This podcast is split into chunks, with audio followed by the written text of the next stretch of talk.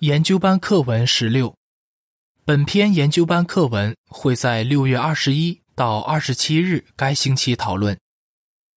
继续珍视暑假，主题经文：人子来到是要献出生命，作为救赎许多人的代价。马可福音十章四十五节。唱诗第十八首，感激上帝的暑假恩赐。课文摘要：耶稣为什么要受尽折磨而死？本篇课文会解答这个问题，也会帮助我们更珍视赎价这个安排。第一到二段问题：赎价是什么？为什么我们需要赎价？亚当本来是个完美的人，但他犯罪后，不仅自己不能永远活下去。还连累了子子孙孙。亚当是故意犯罪的，根本不值得原谅。但他的后代又怎样呢？他们是无辜的。亚当被判处死刑，确实罪有应得。但耶和华会不会帮助亚当的后代，让他们有机会永远活下去呢？亚当犯罪后不久，耶和华就逐步透露他会怎样拯救亚当。千千万万的后代摆脱罪和死，到了耶和华指定的时候，他就派他的儿子降世为人，献出生命作为许多人的赎价。马可福音十章四十五节及脚注。赎价是什么？在希腊语经卷里，赎价指的是耶稣为了把亚当失去的赎回来而付出的代价。为什么我们需要赎价呢？因为以命偿命是耶和华在摩西法典里定下的公正标准。亚当失去了一个完美的人的生命，所以耶稣献出自己完美的人的生命，才能达到上帝公正的标准。这样，对所有相信赎价的人来说，耶稣就成了他们永恒的父亲。以赛亚书。九章六节，第三段问题：根据约翰福音十四章三十一节和十五章十三节，为什么耶稣甘愿牺牲自己的完美生命？耶稣深爱天父，也很爱我们，所以甘愿牺牲自己的生命。约翰福音十四章三十一节说：“可是为了让世人知道我爱父亲。”我正照着父亲给我的命令去做，起来，我们离开这里吧。十五章十三节说：“人为朋友牺牲生命，人的爱心没有比这更大的了。因为这份爱，耶稣决心谨守忠义，至死忠心，完成天父的旨意。这样，耶和华最初为人类和地球定下的旨意都会彻底实现。”本篇课文会谈谈，为什么上帝容许耶稣在死前遭受那么多折磨，也会谈谈一个真是赎价的圣经执笔者的榜样。最后，我们也会看看怎么做就是感激耶和华和耶稣做出牺牲，以及怎样加深自己的感激之情。为什么耶稣要受尽折磨？第四段问题，请描述一下耶稣被处死的经过。请想象一下，耶稣在离世前的那一天经历了什么？他本来可以请天父派天使大军来保护他，但他并没有这样做。罗马士兵逮捕他，无情的鞭打他，他都没有反抗。士兵用鞭子把他的身体。打得血肉模糊，然后把一根沉重的柱子放在他伤痕累累的背上。耶稣挣扎着把苦行柱背到行刑的地方，但没过多久就体力不支了。于是士兵强迫另一个人替他背苦行柱。到了行刑的地方，士兵用钉子把耶稣的手脚钉在苦行柱上。耶稣身体的重量，肯定进一步撕扯着他手脚上的伤口，让他剧痛难忍。他的朋友非常伤心，他的妈妈也在哭泣，犹太宗教领袖却不断嘲笑他。时间一分一秒的过去，剧痛有增无减。几个小时后，耶稣的心脏和肺部渐渐衰竭，他的呼吸越来越困难。在咽气之前，耶稣知道自己已经完成任务了，于是他对耶和华做了最后一个祷告，然后垂下头来，断了气。耶稣经历的死亡是多么漫长，多么痛苦。多么屈辱啊！以下是第四段图片的文字，请想想，耶稣为了付出赎价，忍受了多少痛苦？回正文。第五段问题：对耶稣来说，什么让他最难受？对耶稣来说，最难受的，并不是他以什么方式被处死，而是以什么罪名。被判处死刑，别人诬告他犯了亵渎罪，说他公然藐视上帝和上帝的圣名。之前，耶稣想到自己会被冠上这样的罪名，就感到非常痛苦，希望天父让他不用承受这样的耻辱。那么，为什么耶和华会让他的爱子饱受痛苦并死去呢？让我们来看看三个理由。第六段问题：为什么耶稣必须被挂在苦行柱上？首先，耶稣必须被挂在木柱上，才能拯救犹太人脱离法典的诅咒。犹太人曾经承诺要遵守上帝的法典，却没有做到，所以他们除了因为是亚当的后代而被定罪，还受到法典的诅咒。摩西法典规定，如果一个人犯了该死的罪，就要被处死，然后尸体可能会被挂在木柱上。而法典也说，被挂在木柱上的人是被上帝诅咒的。因此，耶稣在木柱上被处死，就替犹太人承受了诅咒，让这个弃绝他的国族有机会从他的牺牲获得益处。角柱说。把罪犯活活钉在或绑在木柱上处死，其实是罗马人的做法，但耶和华容许他的儿子以这种方式被处死。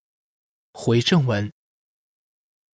第七段问题：上帝容许耶稣受苦的第二个理由是什么？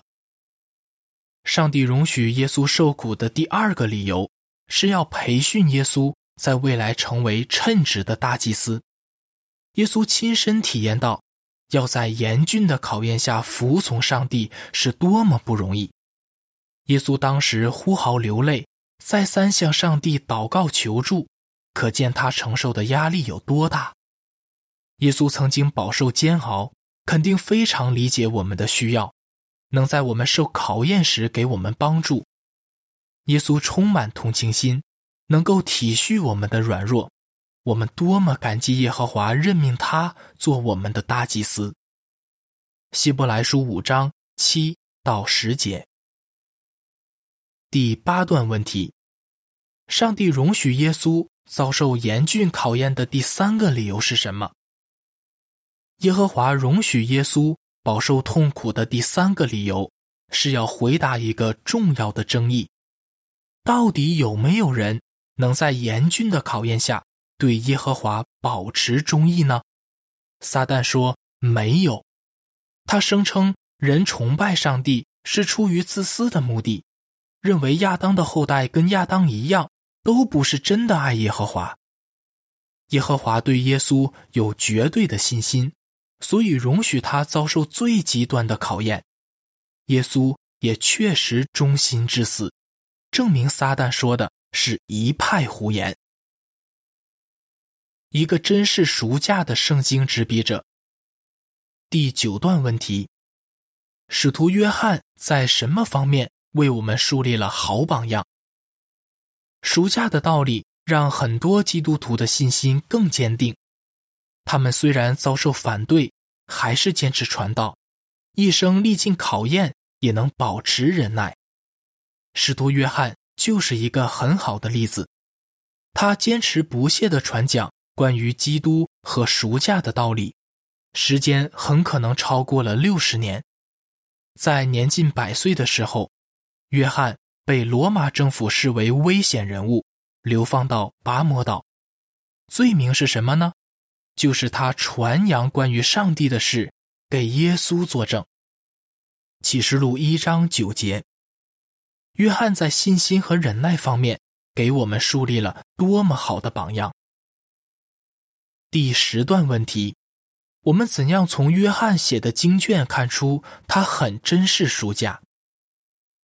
约翰在他执笔写的经卷中，表达了他对耶稣的爱和对赎价的重视。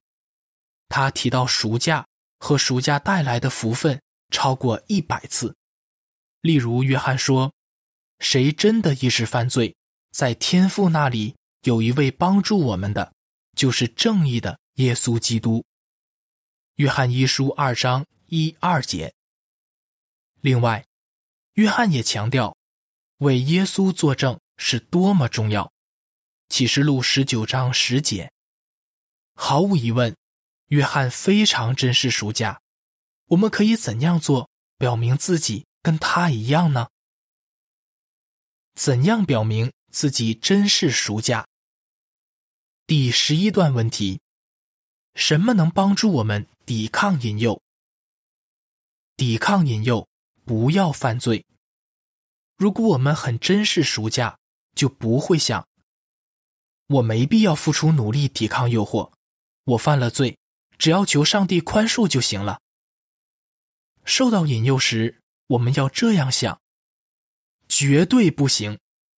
耶和华和耶稣为我付出了这么多，我怎么能辜负他们，做出这种事呢？然后，我们可以求耶和华赐给我们力量，让我们不要再引诱下屈服。以下是第十一段的图片描述。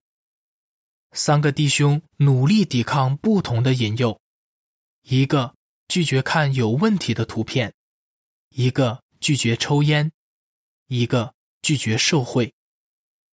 图片的文字说：“我们如果觉得赎价真的很宝贵，就会努力抵抗引诱，不会犯罪。”回正文。第十二段问题：我们应该怎样实践约翰一书三章十六？到十八节的劝勉，爱弟兄姐妹，我们爱弟兄姐妹，也表明自己真是赎价。为什么呢？